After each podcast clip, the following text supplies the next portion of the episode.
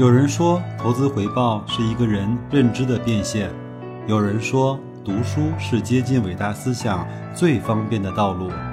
我说，跟白老师一起畅游书海，慢慢变富。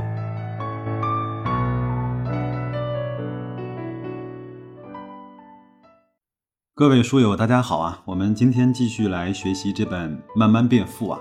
虽然今年的春节如此的严峻。虽然这两天的行情如此的波动，但是呢，我们还是按照我们既定的计划，要去把周三读书的时间把它给固定下来。其实我也想了一下，白老师在整个专辑和所有的节目里面呢，其实就。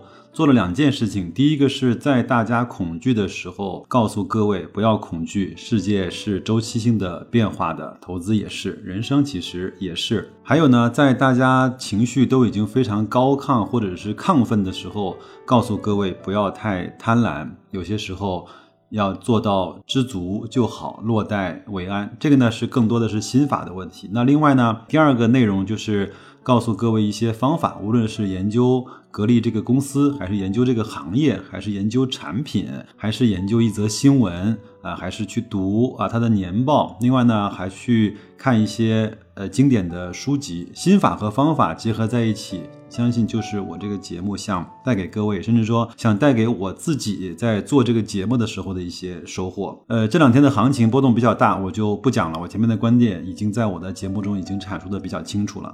那我们今天呢来学习这一章，叫选股的五性标准。这个五性标准呢是作者闲来一做 S 化投资自己总结出来的。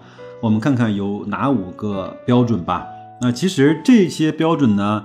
如果你听过了，它就过去了。我是建议各位呢，把它给写下来，然后呢，去检核一下你手中所持的标的是不是符合这五性的标准。如果不符合，是它的标的选错了，还是你对这个企业的理解还不够深？呃，因为是这样，就是我们学习呢，一定要奔着使用，就是学以致用的学，才是真正有意义的学。如果说你只是为了学而学，或者是把白老师的节目当成晚上睡觉之前的催眠曲，那这样的话，我觉得你就浪费了我。我们很多的精力和时间。好，那第一个呢是长寿性，具有永续经营特点的企业呢，价值比较高。为什么呢？因为一家企业的价值呢，就是其存续期间啊现金流的折现值。这个听不懂也没关系。可以到百度上去查一查，什么叫 DCF 的折现啊？不会多也不会少。很显然，长寿的企业要比短命的企业价值高，就如同欢蹦的兔子呢，远远比不过长寿的乌龟的寿命。在市场的经济的海洋中，什么样的企业？具有长寿性呢？事实证明啊，费雪、巴菲特、芒格说的那些具有显著的经济特征的企业，就是往往它有一点垄断性质的企业，往往长寿。进一步而言，就是那些具有宽宽的护城河企业更加的长寿。这个词儿呢，其实我们在前面，包括在这本书里面，已经多次都提到了，足见其重要性。那先来看一看你手中的标的有没有长寿性呢？你想想看，五年、十年，甚至是更长的时间，你还敢不敢确认这家企业依然还存活着？第二个呢，就是稳定性。至今呢，其实人类呢还没有好的办法来去解决市场经济的周期性波动，所以呢，很多企业会随着周期的波动而波动。但是呢，也有些企业因为行业的特点、消费的特点而保持相对的稳定性。比如说啊，什么样的人都需要吃饭，都需要看病。那么，所以这些与日常消费、看病相关的企业就呈现相对稳定性强的特点，就是波动也是有弱周期的。这些特点呢，其实依靠常识就能够去鉴别。投资者长期持有的企业就应该符合这样的标的。进一步说，如果一个个人投资者，如果没有特殊的行业背景跟专业知识，其实可能更加适合在消费、医药健康这种弱周期性的行业中掘金。其实不单单的是个人投资者啊，像那些专业的大名鼎鼎的基金经理，像彼得林奇啊，像巴菲特呀，他们其实也是在消费类的企业中，呃，大大获取了他的收益，而没有见到他们投资非常非常专业的一些公司，高科技的、互联网的。就像巴菲特投资苹果，他也是把苹果当成一家啊消费类的企业来看的。比如说我们现在看的空调，我相信五年之内、呃十年之内，甚至二十年之内，我们都需要空调。那大概率格力还是在这个这个行业中占据了一个比较有利的地位。像白酒，我们什么时候好像在中国人来说一定要喝点喝点酒，对吧？那这样的话，茅台、五粮液、洋河这样的龙头的企业，还有像代表着低端消费品牌的认知的，像顺鑫农业、二锅头。它都是能够大概率能够存活时间更长一些的。再来看看盈利性吧。那在赚钱与烧钱机器啊那个部分，我们已经谈了这个观点，就是我们要对那些烧钱机器要自然的坚决回避。怎么来去识别呢？最为省力的一个办法就是要避开那些重资产的公司。我不知道我说到这儿。大家是不是会自然而然就想到，那格力作为一个制造业，它是不是一个资产非常重的公司呢？其实不是。我们我有一期节目专门讲到了这个话题。其实格力在整个这么多年的运营中，它的资产，它的固定资产其实是占比是非常非常低的。这个其实也当初也是出乎了我的意料。那专门呢去寻找那些轻资产、有较小资本开支和消费垄断的特点。并具有品牌的商誉啊，巨大无形资产的这些公司，其实我们看阿里巴巴，它其实就是一个相对资产比较轻的，它更多的是在平台上去走流水，去收取管理费和抽抽成，所以它的资产相对是比较轻的啊。呃，我是我的意思是，跟它那个体量相比起来，包括腾讯的游戏的产业，包括。网易的这些有道啊，呃，网易云音乐啊，这些所有的这些东西，邮箱啊，它的资产相对于它的使用量来说，它的资产是比较轻的。用哪些指标去衡量呢？最好用的指标也是巴菲特最为钟情的，就是净资产的收益率，就是我们平常所说的 ROE 啊。如果长期保持在百分之十五以上，再来看一看它的总资产收益率 ROA 啊，投资资本回报率等这些指标，那么那些没有回报的企业就全被过。滤掉了。说到这儿呢，我给大家插播一个小灶啊。我们在去年二零一九年的时候呢，李迅雷啊，他总结了一个数据。他也是把巴菲特特别钟情的 ROE 这个指标，把它套用在了我们整个的 A 股市场上。那他也是做了一些排序，我们来看一看，我们把它整个的现成的成果拿来去做享用啊。然后他说，在中国净资产收益率不低于百分之二十，而且能够稳定增长的企业，才能够进入研究的范畴。这个稳定增长是指连续的十年。他说，只有在这些好的企业估值水平低的时候，才可以去。买入啊，那么它设定的门槛呢是市盈率不高于二十倍，ROE 呢不低于百分之二十，这个其实是非常非常严格的一个标准。那它按照这样的标准呢去筛选出来了二十五家公司，我来慢慢的念一念，大家各位的去品味品味啊，去记录记录。有格力电器、双汇发展、海康威视、贵州茅台、济川药业、海天味业、德赛电池。美的集团、承德露露、大华股份、信利泰、华夏幸福、海澜之家、苏泊尔、华帝股份、通策医疗、东阿阿胶、海信家电、金螳螂、荣盛发展、宇通客车、万化化学、福耀玻璃、青岛海尔和正泰电器，怎么样？这些公司其实听起来都不陌生，我们很多人的持仓里面也都有这些公司。另外呢，我们平时也都是这些公司的客户或者是消费者，是吧？那另外呢，在这些公司里面呢，过去的八年指的是二零一九年往前推八年呀，ROE 呢呈稳定或者是上升趋势的有六家公司：格力电器、双汇发展、海康威视、苏泊尔、华帝股份和通策医疗。那当前呢，整个 PE 低于二十倍的，认为估值比较低的有十七家：德赛电池、东阿阿胶、格力电器、承德露露、双汇发展、海信家电。华帝股份、金螳螂、荣盛发展、大华股份、新力泰、宇通客车、万化化学、华夏幸福、福耀玻璃、青岛海尔和正泰电器。第三，同时满足 ROE 稳定增长和低估值的只有三家公司：格力电器、双汇发展和华帝股份。有没有看到格力电器和双汇发展频繁地出现在了用任何更严苛的标准来去衡量的名单中？包括我们在前面的一期节目中讲到。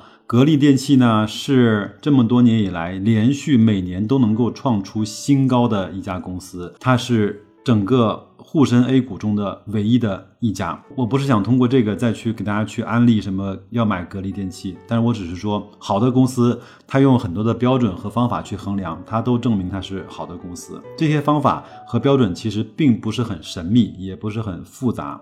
但是你要相信它，相信完了之后，你就要去敢于持有它，无论它是涨还是跌，在它估值的合理区间，你就要去持有它，去收它的股息。到它整个泡沫来的时候，你要敢于把它给卖掉，这就是投资对于我们个人投资来说最好和最方便的一个办法。那我们继续啊，再来看下一个呢是成长性啊，再也没有比高成长性更令人兴奋的了。其实格力电器也是一个大大的成长股啊，市场先生先生呢从不吝惜给那些成长性高的企业高的估值。然而呢，这种成长性。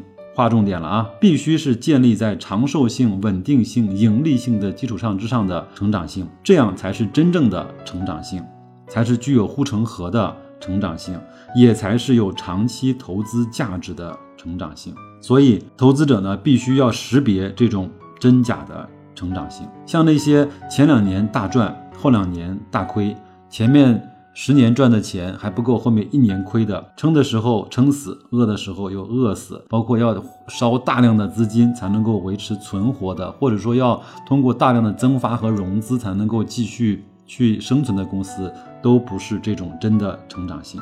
虽然我们一再的强调，买股票就是买一家公司的股权，是买它生意的一部分，但是呢，实体的经营啊和股票投资还是有差别的。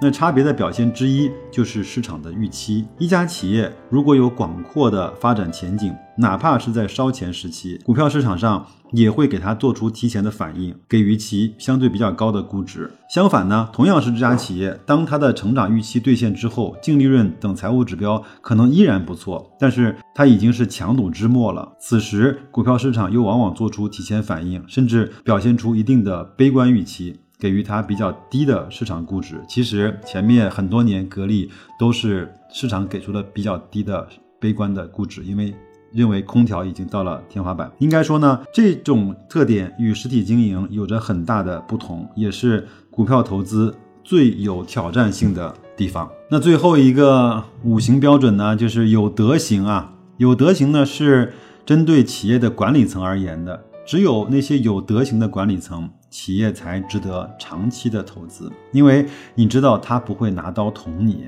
你拿着他的公司，你不担心他开会的时候他会如何筹划来去洗劫 中小的股东啊。其实我们作为局外人呢，作为小股东，我们其实也是有一些办法去观察这些管理层的。比如说，我们可以看看管理层的年薪的水平，如果说业绩做得特别的好。年薪高呢是可以理解的，如果没有什么高的业绩，年薪又高的离谱，这样的企业可能就不是好的投资标的。前几年我记得联想公司的杨元庆，因为联想公司的业绩本身并不好，但是他自己呢拿着非常高的高薪，大概年薪要过亿的，受到了很多人的挑战和指责。还有呢，看看他上市的目的，如果动机不纯呐，如果单纯为了上市圈钱，大股东一旦过了股份锁定的。期限呢，就迫不及待的套现，甚至是说清仓式的套现，我们就可以将它直接打入冷宫了。另外，看看历史回报，我们可以将融资的总额与分红的总额相比较。如果分红的总额大于融资的总额，说明其对小股东还是不错的。其实我们看到很多非常好的公司，它的分红总额远远超出了它上市以来融资的总额，像格力啊、招行啊、茅台啊。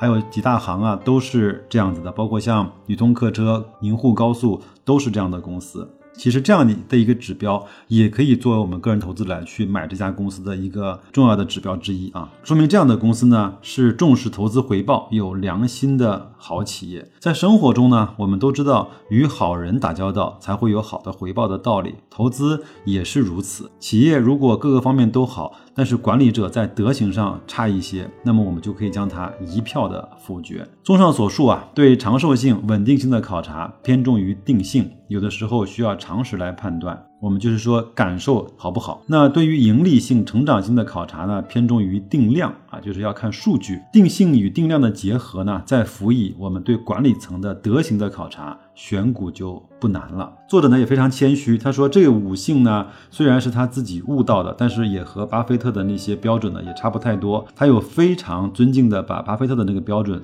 啊，把它拿了出来，我给大伙念一念吧。第一个呢，巴菲特说，呃，这个公司要具有较强的经济特许权，就是有呃垄断、有护城河。第二个呢，高于平均值的净资产收益率，比如说长期 ROE 高于百分之十五。第三，相对较小的资金投入，指的就是轻资产。第四，好的释放现金流的能力，指指的就是分红啊。第五呢，诚实能干的管理层，这些标准，呃，贤大说，其实早就已经写在了书上了。那他呢，只不过根据他的学习和领悟，包括根据和中国股市的一些结合，又重新把它归纳总结成了五性的标准。只要我们牢牢啊记住并运用好这五性的标准，很多企业就不再会进入你的法眼。与此对应的是，优秀的企业自然就不断的会出现在你的眼前。最后呢，我会给大家发一个小小的福利，在节目的信息里呢，我会放一张图片，就是我刚才念的这些公司上市八年以来，它每年的 ROE 和它的一些标准和比较，也算是给大家一个清晰的展示吧。另外，请允许白老师再啰嗦一句：我们读书不要贪多啊，不要为了面子而读书，不要为了读书而读书。应该更加的功利一些。如果你真的是自己没有耐心读书，那至少请你把听我的节目这一段时间完完全全的交给自己，把节目的内容拿去检核你的投资方法，检核你的投资标的，能不能再根据这些东西再去做一些延展的阅读？有哪些听不懂，你可以在后台留言给我，都可以，好吗？我觉得这样。